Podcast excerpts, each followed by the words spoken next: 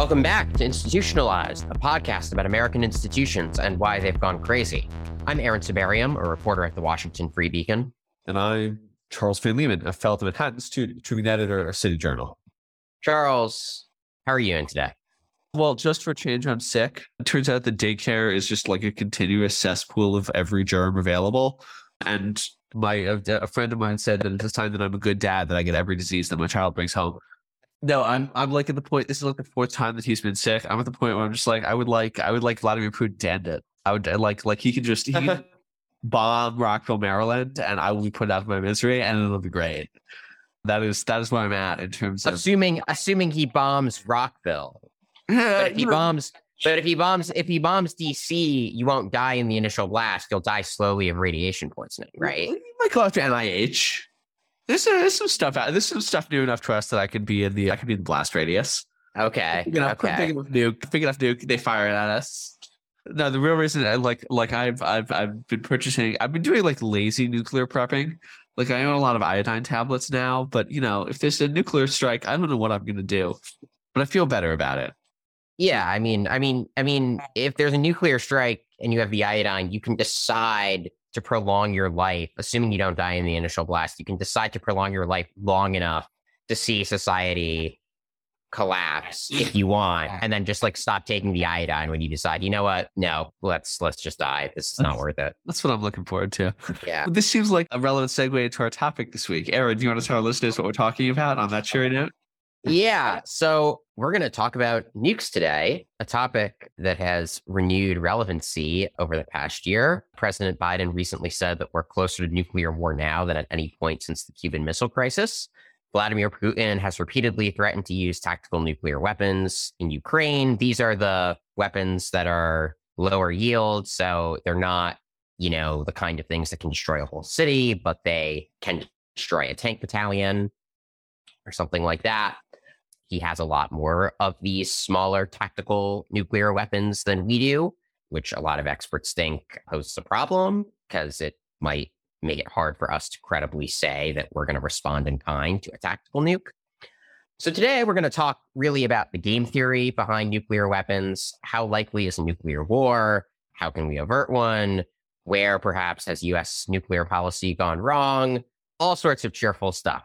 And we'll introduce our guest in a second. But first, Charles, what's what's your take on these potentially world destroying uh, instruments of war? I think of the two of us, I'm sort of more sanguine about nuclear apocalypse than you are. And so I'm, I'm curious to hear our guests sort of talk through sort of the strategic logic of nuclear warfare, simply because I think there are very few actors who are genuinely bananas enough to think that setting off a global thermonuclear war is a good idea. And so therefore I am I am I guess it is it is such a costly thing to everyone involved that I'm not particularly worried about it happening. And so I'm generally pretty sympathetic to the value of nuclear deterrence as a way to as a way to mitigate conventional threats. You know, I think I think there's clearly clearly the use of nuclear weapons has been beneficial for Russia, or sort of the threat of nuclear weapons is beneficial for Russia. But it seems like the same logic applies to us. On the other hand, it's not a topic I know a huge bit about. So I'm curious to hear our guest thoughts. Where are you? I think you're uh, you're less enthused enthused about nuclear weapons than I am. Well, yeah, I mean, I mean, Charles, that you know, just to respond to you. It's like, well, it, it just seems like so. Who who could possibly do this? And be like, oh yeah, I mean, imagine if someone said, you know, we're going to take a really dangerous virus and then grow it in a lab and then deliberately make it more dangerous, and we're going to do this in a lab funded by that that's in a country that's hostile to us. You know, I would think, well, that's insane. No one would ever agree to fund research like that, right? Well, you know, I, I, mean, I mean, I just, I, I think like the, the, the tail. This is this is why they worry me. The tail red. It's like it only takes, you know, yeah. Hopefully, everyone's rational and nothing bad happens. But if the right people are irrational, the world ends. So yeah, I mean, my basic view is that nuclear conflict is so scary that in principle one should probably be a single issue voter on nuclear war. I mean, no one realistically is going to be because you just can't, you know, it's hard to assess whether, say, like this president or that president will, you know, minimize the odds. But in theory, I think you can actually make a pretty good tail risk argument that, yep, it's so bad that this should just overwhelm all other considerations in politics. So that That's kind of my- Sibarium's, Sibarium's transition to X Risk aficionado, which will hasten his moving to San Francisco during a rationalist commune, continues apace. Okay, but this Um, is but this is they're right about this. I mean, they they're fundamentally And Roko's The- the- basilisk could kill us all. So Sibarium and I will talk sort of total nuclear annihilation. A great guy to do that with is our guest. Matthew Kroenig is professor in the Department of Government and the Edmund A. Walsh School of Foreign Service at Georgetown University. He is the author of seven books, including The Logic of American Nuclear Strategy, Why Strategic Superiority Matters, and he served in a number of executive positions related to nuclear policy. Matt, welcome to Institutionalized. Thanks very much. It's a pleasure to be here. So we like to start with the opening provocative question, and there's a pretty obvious one we'll just ask you, or really two. What are the odds that we all die in a thermonuclear war? Like at the moment, what would you say the current odds are of this happening within the next few years? And then relatedly, what will the odds be if Putin does indeed launch a tactical nuclear weapon in Ukraine? Yes, well, it's it's, it's a pleasure to be here. And, and if I could, let me first pick up on something you were saying in the opening, which is that nuclear war is bad for everybody. Therefore, you know, we, we don't want to do that. The, the dilemma is nobody wants to fight a nuclear war. On the other hand, you don't want to signal that to your adversaries. You know, the, the best way to avoid nuclear war with Putin would be to say, Putin, do, do whatever you want. You know, take Europe. We're, we're sorry. We'll get out of your way but that's not in our interest. So we do need to be able to credibly threaten that we would use nuclear weapons if things get bad enough. And, and Putin's doing the same thing to us. So the dilemma is, you, you know, you uh, want to avoid going to the brink, but you also have to credibly be willing to go to the brink over important national security issues. So what is the chance we all die in a thermonuclear war? Very low, but not zero. And the chance that Putin uses nuclear weapons in Ukraine in the coming weeks, I think, is not likely, but but also not zero. I, I've been saying I think about twenty percent chance that he'll use nuclear weapons, and we can talk about the reasons why I think that. Well, yeah, yeah. Actually, could you just give a brief overview of of why you think it's unlikely, but not Yeah, at all and- impossible? and we, we we should flag for listeners we're recording this at the end of October. So, you know, if, if if the nuclear weapon is dropped in between now and then, then this will be an interesting picture of the past. But but go ahead, man. Well, s- well. So on one hand, using nuclear weapons is attractive to Putin. Uh, this is their strategy. We we don't have to invent you know some crazy theory as to why he would do this. Uh, this is what what their doctrine says that they're going to use tactical nuclear weapons to offset the conventional advantages of their rivals, and that rather than lose conventional war on their border, they'll use nuclear weapons. Now, when the doctrine was designed, it was really aimed more at NATO, but uh, you know now in the war in Ukraine, they're in this exact situation. They're losing the conventional war, and so r- rather than lose the war, they'll they're going to rely on nuclear weapons, and in fact, they're already doing it. They're relying on the threat of nuclear weapons, you know, that they've been making since February to try to get Ukraine to back off, to try to get the West to back off. As the next step, they could use one or or two nuclear Mhm. weapons, maybe a test, maybe a demonstration shot uh, again to try to get Ukraine and the West to back off.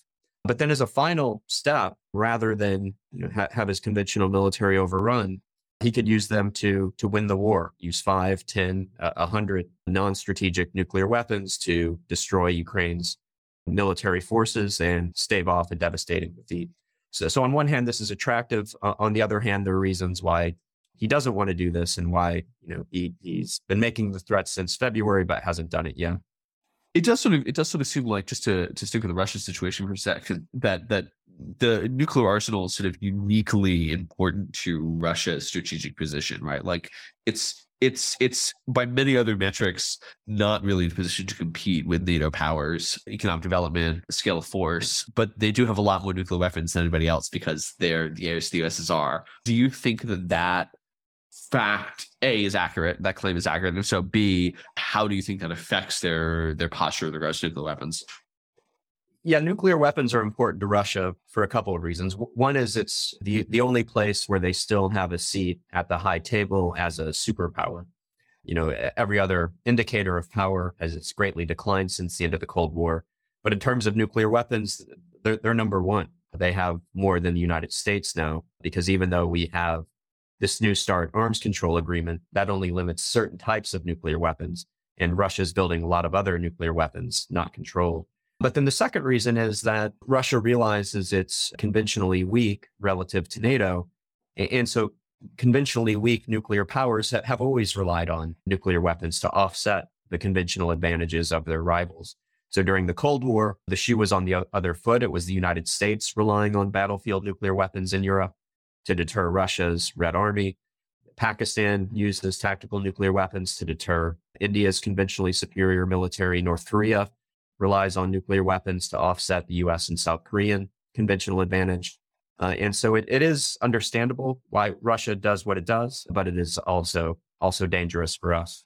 Right. So so so let's get into why it's dangerous. The theory that everyone I think is familiar with is mutually assured destruction.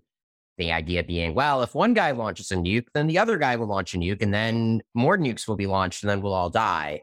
And yeah, I think Charles was kind of alluding to this at the start that, well, you know, who would who would do that? Everyone would die, you know. So just no one will ever launch a nuke.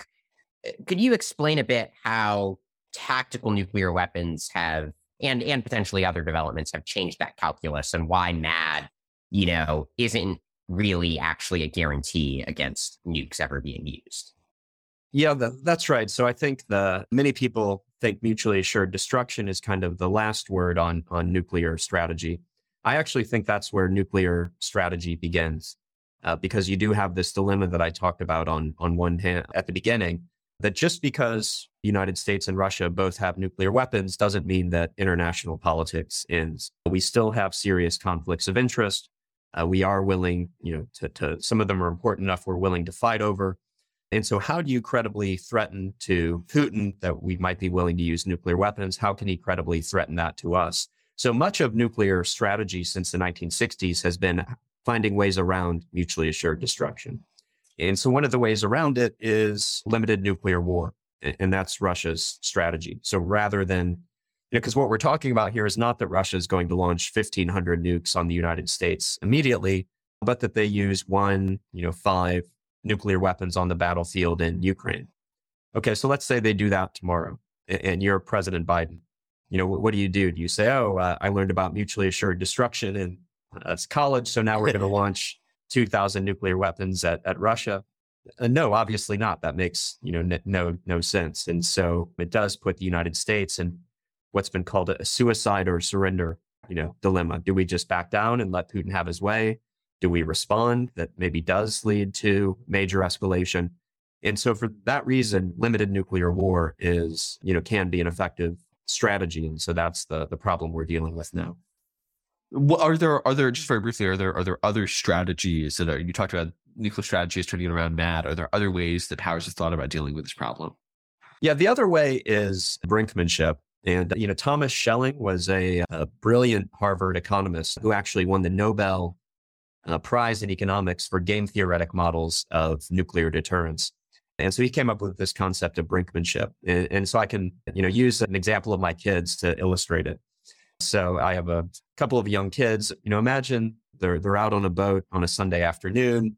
My, you know, they're having ice cream cones. My, my older daughter finishes her ice cream cone first and says, Hey, Henry, give me your ice cream cone. And he says, no, you, you, you already ate yours. This is mine. And she says, Henry, give me the ice cream cone or I'm going to tip this boat over and we're going to fall in the lake. We can't swim. We're, the water is cold. Mom and dad are going to be mad. And he said, Yeah, but the same is true for you. You'll get wet. You can't swim. Mom and dad will be mad. You're not going to do that. And she says, She starts rocking the boat. Henry, give me the ice cream cone or I'm going to tip this over. Hey, what, what are you doing? Cut that out know, rocking the boat more. This water's coming in. Things are getting out of control. Henry, I'm serious. Fine, fine. Here's the ice cream cone. so that's brinkmanship. And, and countries play nuclear brinkmanship all the time. None of them want a nuclear war, but they can raise the risk of nuclear war, make nuclear threats, deploy nuclear weapons, use conventional force to raise the risk of nuclear war, hoping that the other side backs down first. And I think we see elements of brinkmanship happening right now with Putin and Jake Sullivan exchanging nuclear threats. Right, right. So, so how do this is a, a, sort of a local Russia question, but how do you how do you think about tactical nuclear weapons? If you talk about the tactical strategic distinction, how does your tactical nuclear weapons change how countries think about nuclear arms? Yeah, yeah. Uh, and again, you know, many people who just learned about this in high school or college and haven't thought about it kind of assume a nuclear weapon goes off and the world ends. But, you know, first point, we, we saw nuclear weapons used in Hiroshima and Nagasaki, and, and they were devastating. But uh, those, those cities were rebuilt pretty quickly thereafter. Most of the rest of the world what wasn't affected. Uh, so you can see, you know, using a single nuclear weapon or using two nuclear weapons uh, doesn't mean the world ends. And so these non-strategic nuclear weapons uh, are designed to have a, a limited battlefield effect. And so Russia has about 2,000 of them, and they have nuclear armed torpedoes to go after ships, nuclear armed depth charges to go after submarines, nuclear armed surface to air missiles to nuke airplanes, nuclear armed missile defense interceptors to nuke incoming missiles, nuclear mines, nuclear short range missiles. Quick question. Bombs. What what what is the point of a nuclear ground to air missile? You don't have to be as accurate. So just, just it's like it's like you fire it in the general direction of where you know the airplane is, and then okay, yeah, I see. Yeah. Or or if you know there's a mate a sortie of several airplanes coming in okay. instead of a separate missile to take down each airplane, you use one nuke and clear okay. the skies. And yeah, so it's you know crazy to to us in, in the West, maybe. But you know, we did the same thing in the Cold War. We had a lot of battlefield nuclear weapons, and the Russians have a lot now. So so they have a lot of options to choose from. Two thousand or so of these battlefield weapons. Um, and the yields. So Hiroshima was about 15 kilotons. It's been reported that Russia has sub kiloton weapons. So that would be like one fifteenth of Hiroshima. So if it was used on the White House, would be enough to devastate you know, the surrounding area, but Georgetown would basically be fine. So Russia could use one of these weapons on a base, on tanks in, in the field, without creating a lot of collateral damage. Okay. Right. And and so and so I guess the the you you've said okay so so their strategy would be to use these and then say look I mean you're not going to blow up Moscow over one of these right because it would that would be so disproportionate they know that we're not going to do that and so this is sort of the suicide or surrender uh, dilemma. And one way of getting out of that is right, we build up our own nuclear arsenal so that we can say, ah, but you know, Mr. Putin, we now have these exact same kinds of weapons. So if you do a tactical nuke on a, you know, Ukrainian troop unit, we can do a tactical nuke on you guys tit for tat. So suddenly the proportionality comes back into play that makes the deterrence effective. Eh, that's the logic, right? That's right. So, you know, the n- nuclear strategy is not too complicated at the end of the day. And so I don't know if you remember in 2018, Trump released his nuclear posture review and called for two new low yield nuclear weapons. And a lot of people were freaking out. Oh my God, Trump wants these small nukes so he can use them. But this was precisely the problem it was designed for, for Russia's battlefield nuclear weapons. And right know, essentially the scenario envisioned at the time was what if Russia invades Estonia? You know, we come to Estonia's defense, Russia pops off a nuke or two. We want to be able to say, okay, Putin, if that happens, you don't win. We have these low yield nuclear weapons too. We'll use, you know, one or two or three. And you're just in a limited nuclear war with NATO. This isn't a path you want to go down. So we essentially planned for that problem. What makes Ukraine so challenging is Ukraine's not a NATO ally. Right. Uh, and, and right. Biden has already said, we're not going to get involved in this war. And so, how do you then deter nuclear use? How do you respond? It's, it's something I've been thinking about that the administration's thinking about, but it's not really a problem we foresaw a year ago. Is, is, is Biden, has he moved away from the push to develop tactical nukes, or is he on the same page as Trump on that one? Good question. So Trump called for two new low yield nuclear weapons. One of them was an easy fix. We basically took some older high yield weapons and gave them a smaller yield. And so those are already in the arsenal, and Biden's not messing with those. The second one, uh, this SLCM-N, a new sea launched cruise missile, uh, is a new missile. So it's going to take time to develop. So Biden's new nuclear posture review that was just released um, yesterday says we're killing that missile. And they'd signaled, actually, they signaled that uh, with their defense budget back in February. Bipartisan majorities in, so, so basically every US commander testified that we need this weapon and killing it would be a bad idea. So the, the Department of Defense you know, based publicly disagreed wow. with the White House on this decision, and bipartisan majorities in the defense budget restored funding uh, for this missile. So essentially saying, no, Biden, you're wrong. We're funding this missile whether you need it or not. So to be determined how this is going to play out. But so just just to note an irony, I mean, everyone was complaining that Trump was a Russian stooge, but Trump was actually willing to develop a missile that the entire defense community said we needed. And then Biden said no, even though the Defense Department's kind of ignoring it. I mean, that's pretty, I, I do think that's pretty funny. Like, like, and, and I, I, we'll, we'll get into this a little later, but I do want to ask about sort of presidents and like how that, you know, Biden versus Trump plays into kind of the nuclear question with Putin because I think it's it's less straightforward than people may may think. But I just want to flag that. Let me, yeah, when when you know, um, you know, Trump's rhetoric on Russia and Putin was puzzling sometimes, but if you actually look at the defense policy, it was pretty tough on Russia. You know, including building a new nuclear weapon for Russia.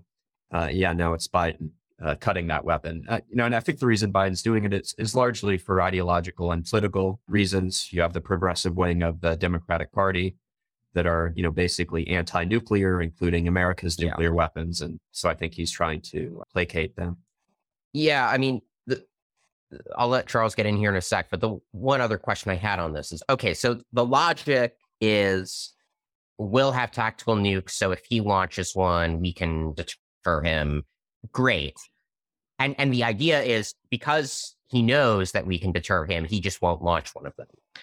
All right, but like, what if Putin goes crazy or he has some different calculus and he decides, yeah, I know that they have enough tactical nukes to match us, but I'm still going to use three of them in Ukraine today. Then what do we do? Because that that seems like the worry that that they call our bluff. Yeah, and, and again, it's very different if it's a NATO ally versus Ukraine. So let's talk about Ukraine because that's yeah. where the action is currently. So why hasn't Putin used nuclear weapons yet? You know, he's been making the threats since February. I laid out the strategic and military reasons why it might make sense, but he hasn't done it. Why? You know, is it out of the goodness of his heart that he thinks it would be inappropriate? You know, I don't think so. He's perfectly happy to invade neighbors and, and commit war crimes. So I think the reason is that he is he has been deterred. He is worried about what might happen. Could this lead to a major war with the United States uh, or NATO? Could it lead to a, a U.S. nuclear attack? And, and, so I think what we need to do is play on those fears and, and make him think that yeah, maybe that that will happen. And so just in the past few weeks, the administration's public statements on this have gotten a lot better. You know, a few weeks ago, John Kirby, the National Security Council spokesperson, said something like, oh, if Putin uses nuclear weapons, it's going to be really bad for Russia. The radioactivity might blow back into Russia. and I thought, no, that, that's right. not going to deter Putin. Yeah. He doesn't care if some people on the border get radiation poisoning. But then I, about three weeks ago, Jake Sullivan on the Sunday show said, there'll be catastrophic consequences for Russia. America will respond decisively he didn't spell out what that meant, but I, I, I thought that was good. You know, what, what make Putin think? What, what did he mean? Does he mean the United States is going to join the war on Ukraine's side? Is the United States going to retaliate directly against us? So I think that's the the first step is, is to deter Putin, uh, and Plan B is to make Plan A work. Mm-hmm. But then if he does use nuclear weapons, that uh, that does create a problem, and and I have some thoughts on what we should do then as well. But uh, again, what, Plan A is to deter him. What what what in brief should we do that? Yeah, and I did write a, a piece called a uh, Memo to the President that we published through the Atlantic Council that's been getting a lot of uh, attention. And yeah, but but in there I, I lay out essentially three options. You know, one would be kind of do more of what we're doing now, so more sanctions, some more arms to the Ukrainians. I think the downside of that is Putin will essentially think I got away with it. You know, I use nuclear weapons right. and, and, sanctions. Let's use two or six or ten. Yeah. Yeah. And, and what do our allies think? You know, geez, uh, can we really rely on American nuclear weapons? It seems like this is just a mm-hmm. bluff. What does Kim Jong Un think? You know, he might think, oh, we can use nuclear weapons now. This is this is fair game. So I think that's not a good option. You know, another option might be to retaliate with with our own low yield nuclear weapons. You know, the challenge there is Ukraine's not an ally. Biden has already said we're not getting involved in, in the war. And so it's just very difficult for me to imagine Biden, you know, coming in from out of nowhere and nuke, using nukes. So what I recommend in the piece, which I think might be the, the sweet spot, is a direct conventional US strike, limited strike on Russian forces. So maybe sinking Russian ships in the Black Sea. If we could identify the unit that launched the attack, maybe retaliating directly against that unit. Because I think that would be seen by Putin as a serious consequence. He doesn't want a major war with NATO. But I think if we do it in a limited way, he's also going to realize, okay, they're not you know, this isn't a full scale war. Maybe I just don't use nuclear weapons again and, uh, and I can avoid this. Let me ask just to, to say something you said about, we talked a little bit about rationality, rationality. It seems to me like basically the North Korean model for governance is to act like maybe you might nuke South Korea or Japan, and then like you might be crazy enough to do it so that the rest of the international community will bribe you with enough food so that your people don't rebel. And so, like all of that, th- that strategy basically depends on the Kim family appearing to be insane and doing irrational, radical things all the time. How do you think about that sort of rational irrationality? And the sort of a, you know, the the the related question is, I think there's a characterization of Donald Trump's foreign policy which looks very similar. That he spent a lot of yeah. time going, "I could be crazy enough to do it." Like that was actually pretty successful. So, so how do you think about that kind of that kind of posture? Yeah, yeah, so you're exactly right. And I mentioned Thomas Schelling earlier, this brilliant Harvard economist. And, and so this is one of the ways he saw also to get around mutually assured destruction. You know, maybe a sane leader wouldn't launch a nuclear attack, but what if you're crazy? Or, or what if your enemies think that you're crazy? So we have had leaders over the years intentionally try to cultivate a perception of craziness. You know, Khrushchev took off his shoe at a UN General Assembly meeting and pounded the lectern, said, We will bury you. Nixon had his madman strategy where he put nuclear weapons on alert for no real reason during the Vietnam War. Th- this is the Kim family strategy. They're uh, not crazy. They, they want the world to think they're crazy, though, for this reason. And I'm not sure it was an intentional strategy on Trump's part, but it did have that effect. I think our enemies, you know, were worried. Who knows what what he'll do? Maybe, maybe he would launch a nuclear war. So, so that is actually an advantage when it comes to deterrence. Now, as we also saw, there are other downsides. You know, if the American people think you might be crazy or your allies think you might be crazy, that's not great. But I, th- I think there is an upside when it comes to deterring your enemies. Maybe maybe Biden needs to lean in more to the the perceptibility, senility. Yeah, yeah, like like uh, oh, like yeah, you know, if Putin nukes, I assure you, college loan forgiveness and also nuclear strike on on Moscow. Anyway, student loan forgiveness. Oh, what? I I I, I was just senility, or was it like? well, you know, and, and Biden's you know, he, he's made he he's gone too far in the other direction. he signaled his fear of of war with Russia, of escalation from the very beginning you know, saying before the war even began that the U.S. military option is, is off the table. Yeah, you know, maybe that was the right policy, but you don't want to tell Putin that. Right. You want Putin to worry about it. And then, you know, this videotape with donors a couple of weeks ago where he's saying this could lead to Armageddon. You know, are there off ramps for Putin? He was basically telegraphing his fear for the world to see. And again, it's understandable. He would be afraid, but you know, that's not something you want to be showing to right. right now. Well, isn't isn't the challenge here though that you may not want to show it to Putin, but in a democracy where the public is supposed to have at least some indirect kind of input over existential decisions affecting the public, like you you'd want the public to know what the president's philosophies were, right? And for people to be able to say, well, like, do we think it's worth the risk, et cetera? Like, like so there's a kind of democratic case for being transparent about these risks. It seems like the, the problem is that in the case of nuclear deterrence, that kind of democratic transparency will undermine the strategy. So you might almost have to, in order to signal to Putin, hey, I might be crazy enough to do it, you might have to signal to voters too, I might be crazy enough to get us into a nuclear war, which like a rational voter might say, mm, "I'm going to vote for the other guy." You know, so like, it like there's there's sort of like no, it's like it's like a it's like a two pronged game theory problem where to send the signal, the optimal signal to your adversary, you might have to send a signal to people at home that will make it more likely for you to be removed from office, and therefore less likely to be able to send the optimal signal to the adversary. Like this seems like a a kind of under theorized problem with with this whole debate. Yeah, well, I, I see it as a, a, an issue that often you deal with in national security in a democracy. You know, on one hand, you want to be transparent that people get a say. Yeah. You know, on the other hand, that there is stuff that's you know classified for a good reason. You know, we don't publicize our war plans. Uh, we don't, you know, publicize what is the depths to which our nuclear submarines can go. You know, we want to keep that secret. So I guess I see this similarly because I think there is a lot of transparency on nuclear strategy for people who want to pay attention. You know, that we every administration publishes a nuclear posture review. You know, Congress has executive branch officials testify. Uh, and there has been a, a, lot of bipartisan consensus on U.S. nuclear strategy for the past several decades. So, so I think there is transparency at that level.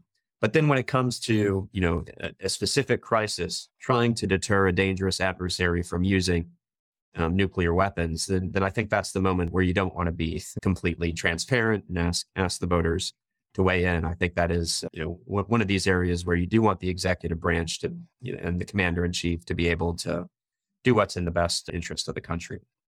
Right. So, so we've been talking about kind of strategic irrationality almost.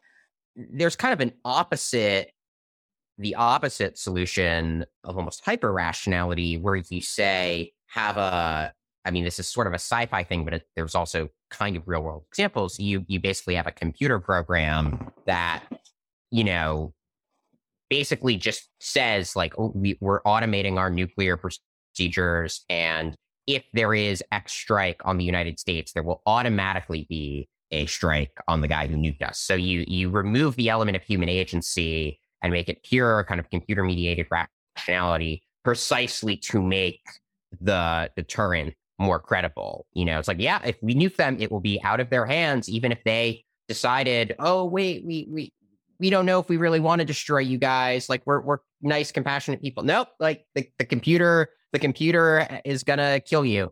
I mean, and this is this is like the premise of Doctor Strangelove. And my understanding is that there's a kind of real world example of this in the Dead Hand Soviet era system, which said in the event of a, I think, like decapitatory nuclear strike on Moscow, it would automatically launch weapons at the US. How do you think about those kinds of automatic kind of uh, binding procedures that countries have set up to make the deterrent more credible? Yeah, and I was going to mention the Doomsday Machine and Doctor Strangelove because that you're right, that was the idea, and you know the, the, the great line that you know it's it, it only deters if the enemy knows about it, but they kept it secret because they wanted to surprise the premier at his birthday party. So you know we stumbled into an accidental nuclear war. But it, yeah, so the, the the big problem with nuclear deterrence is credibility. You know, you could, it's easy to say you, you'd fight a nuclear war over something. If your enemy believes that, then you can get what you want because your enemy doesn't want a nuclear war. But are you really willing to do it? Is is it just a bluff? And and so countries have gone to extraordinary lengths to try to make these threats credible. You know, the United States forward deploys forces on the territory of its allies. We forwarded deployed tactical nuclear weapons in Europe. You know, we make these statements. Um, but but one way to yeah to make it credible would, would be to just make it automatic. And so you're right, the dead hand system in the Soviet Union during the Cold War, that was the idea. If the leadership is you know taken out, that there is a system in place that could retaliate. You know, re- really hard to imagine that happening in, in, a democracy like the United States. I think for good reason. I think you do want mm-hmm. uh, political judgment, and the scenarios can be so different. You know, so you know if you were going to set up the machine, you know, for example, if if we set it up six months ago, we wouldn't have, or a year ago, we wouldn't have had the Ukraine scenario built in you know, it was something we didn't even really imagine. Russia uses nukes Ukraine. What, what do we do? So I do think that you know, having options and having humans kind of weigh those mm-hmm. options does does make sense. Let me ask about sort of the other side of the ledger. One, you know, one one sort of common refrain from a certain subset is the only real solution to the problem is multilateral disarmament. That everyone just has to go for their nukes. We got to put, you know, we got to close Pandora's box my general instinct is that that's not gonna happen.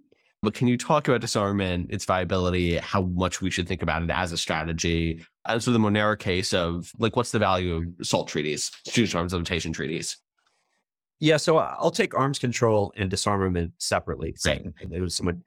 So I think there has been basically a bar, bipartisan consensus might be too strong, but coalition around strategic forces policy since uh, at least since the 1983 Scowcroft Commission report. And I am the director of the Scowcroft Center, so proud of Scowcroft's legacy on this. But essentially, it's strong deterrence and strong arms control.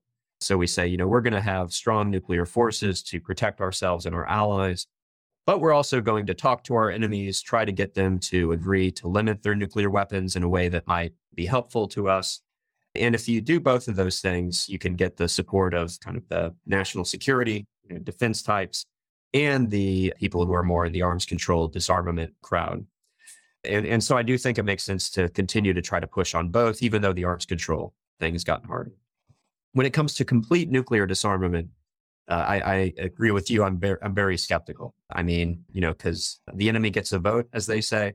You know, so even if the United States got rid of all of its nuclear weapons tomorrow, what does you know can you convince Putin to give up his nuclear weapons? Can you convince Kim Jong Un to give up his nuclear weapons? The answer is obviously no. They, they see these nuclear weapons as, you know, key to their survival. So when, you know, disarmament folks are you know, asking me, why doesn't the United States do more, or, or you know, giving Washington of our time, I say go go talk to Beijing and Moscow and you know Pyongyang. Once they're willing to give up their nuclear weapons, then maybe there's something to talk about. But yeah, you know, countries see these weapons as key to their survival, so they're very reluctant, understandably, to give them up.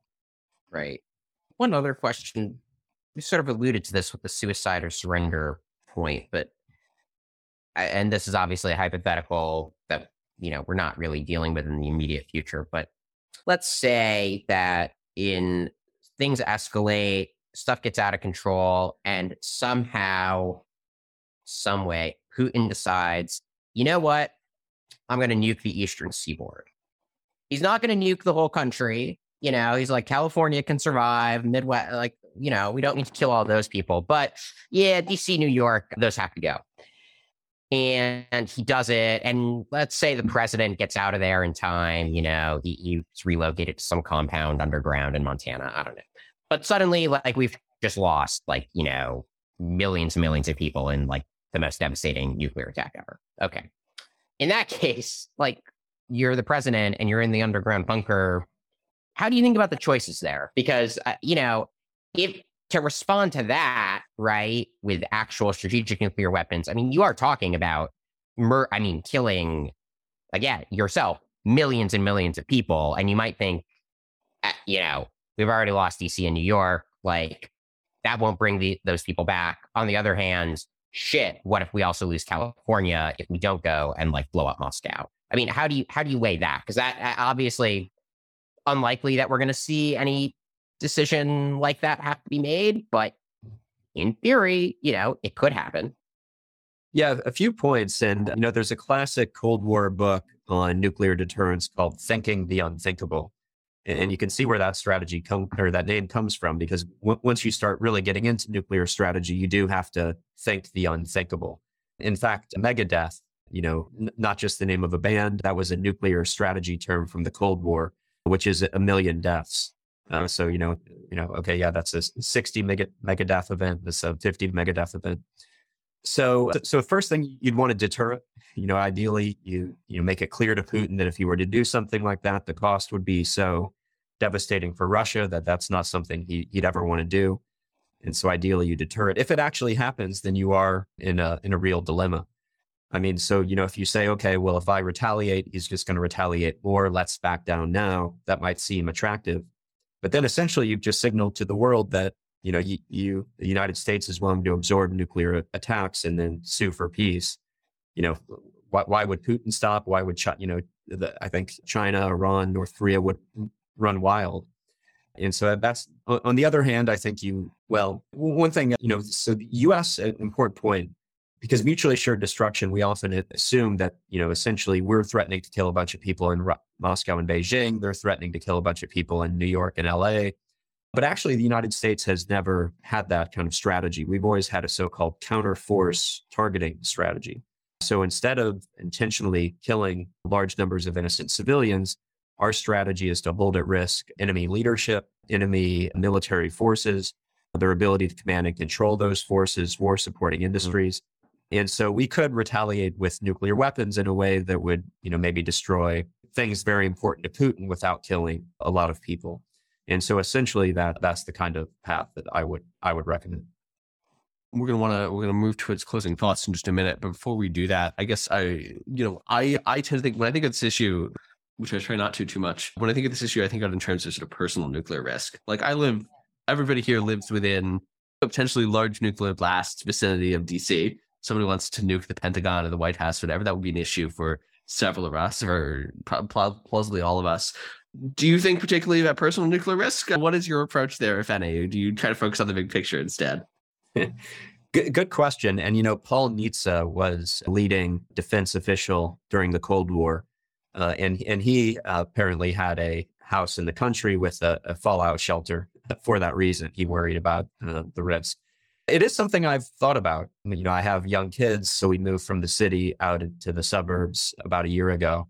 And, and I did think about it. I did think, you know, do I want to be out in Great Falls or somewhere where I'm, you know, kind of further away? I ended up pretty close to the city for convenience to, to get into the city. So unfortunately, I think I would be within the blast radius of likely Russian targets. So I guess I made a choice where I agreed to accept that risk for myself and my family, but it, it is something that I at least at least thought about. Yeah. So sort of the last maybe question in terms of your personal nuclear risk, of course, there, there's one big thing we haven't talked about, which is everyone might rationally decide, yeah, you know, we we it, it doesn't make sense to launch a nuke. That would just be World War III game over. Okay, fine. What happens if there's a malfunction and the system says that the nukes are coming towards us, even though they're not really? I mean, that has happened. And there's this famous case, think it's named Petrov in Russia, who basically just sort of partly based on kind of gut, you know, reasoning and, and the facts of the case, but also based on gut intuition, just said, yeah, I don't think the alarm system is working and decided to not report, you know, this alleged nuclear missile launch, thus potentially saving the entire world. I mean, how likely are those misfires? And and you know, like what do you see as the chance that like a misfire like that, or or you know, just a, a false alarm could lead to nuclear Armageddon? Because that's the that's the thing I really worry about in some ways more than Putin going crazy.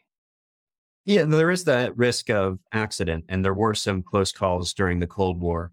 I, I, think it's less of a danger for the United States. We we have multiple different ways of detecting nuclear launch, and so you know that gives us some redundancy. We're not relying on just one indicator.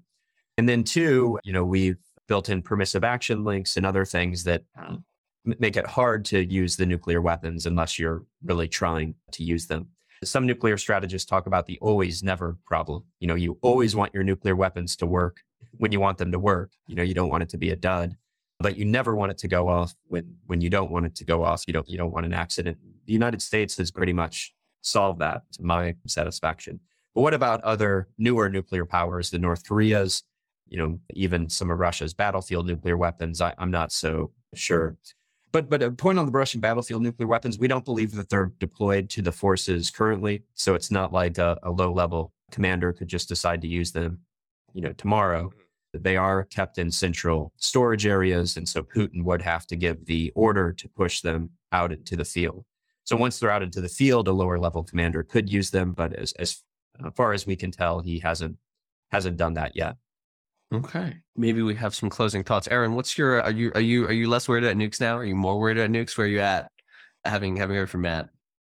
I was sort of already leaning in this direction before the podcast, but I I I think that in the world we live in today, probably the best way to minimize the threat of nuclear war is for us to have more of these tactical nukes and and be able to more credibly threaten other countries. So I'm basically on board with what Trump tried to do. And it sounds like the Defense Department agreed to do, but Biden didn't want to do. That, you know, seems like Trump was right on that one. I guess my only other thought would be in the world we live in today, more nukes probably is an improvement.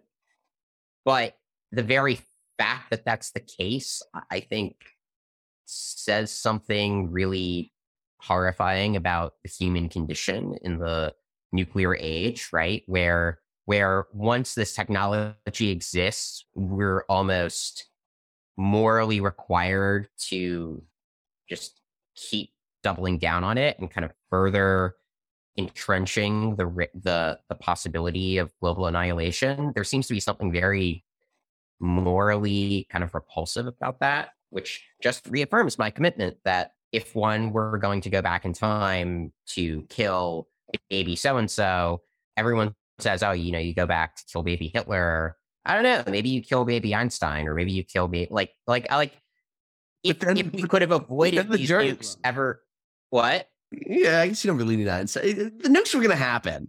Like we got there first, and that was good. You can't kill Oppenheimer because if we kill Oppenheimer, then the Nazis get the nukes first, and that's really maybe bad. maybe, maybe if we like killed like all the, the people who discovered atomic science. Yeah, it doesn't matter. It was it was that it's it's just not that complicated. Uh, like, I don't know, Charles. I think this is. You, you I think this is. I think you're too much of. I think you're too much of a Whig. I, I think I think scientific progress is more contingent. We might have been able to avoid that.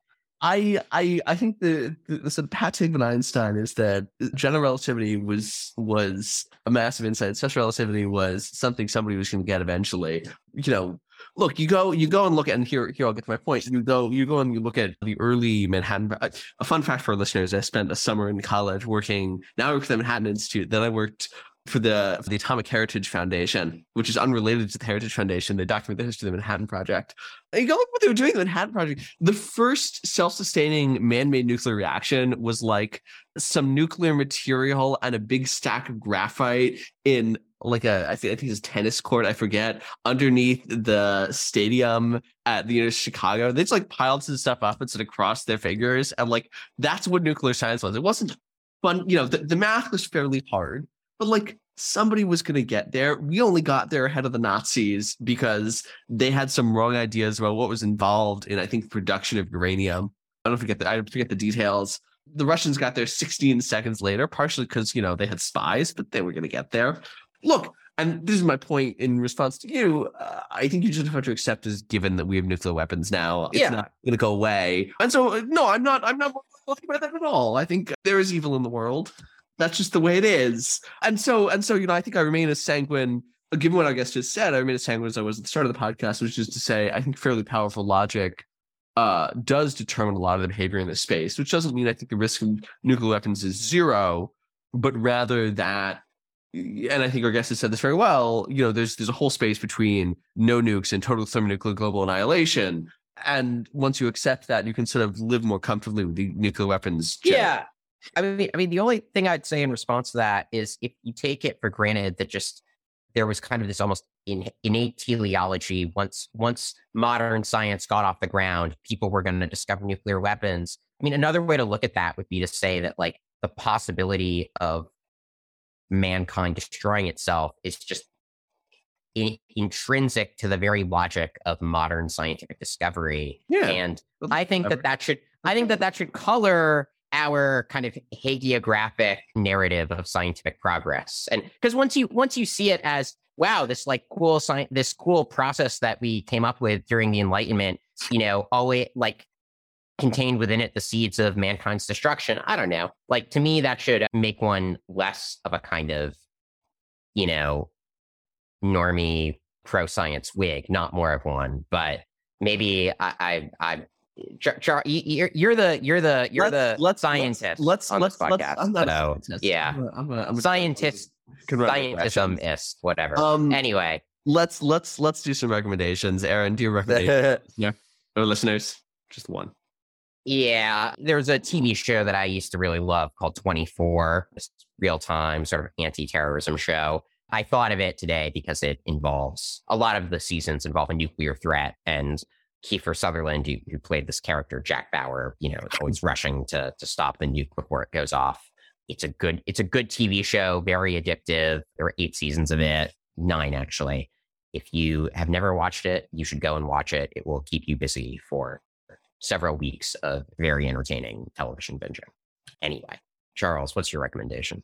Sure. My recommendation, I was thinking about post apocalyptic media and the most recent one I read, like in, in mid 2020, when everyone was reading this, is Emily St. John Mandel's Station 11, which envisions not a nuclear apocalypse, but a, a, a pandemic apocalypse. and the fallout of reconstituted society after that. It's very good. I probably read it at the wrong time. It's probably not not the right time to read that book, but it was quite good at the time. To be clear, I worry about that too. I know. And and and and what about the AI?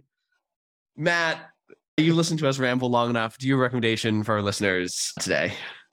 Three quick ones. One, if you haven't seen Doctor Strangelove, you should. This classic dark comedy from the Cold War about an accidental nuclear war. Second, I have to recommend recommend my own book, 2018, The Logic of American Nuclear Strategy. Required read uh, on the Air Force Chiefs reading list, so required reading for Air Force officers. And then finally, Thomas Schelling's book, Arms and Influence. He, he won the Nobel Prize in economics. And uh, he's a good writer too. He uses, you know, examples of deterring his kids and stuff to make it understandable. So those are my my three. Well, thank you, Matt, for joining us today Institutionalized. My pleasure. Thanks for having me and good luck with future episodes. Look forward to coming back at some point. Assuming we don't all die in nuclear holocaust first. yeah. Yes. Thank you. Thank you as always to our producers at Nebulous.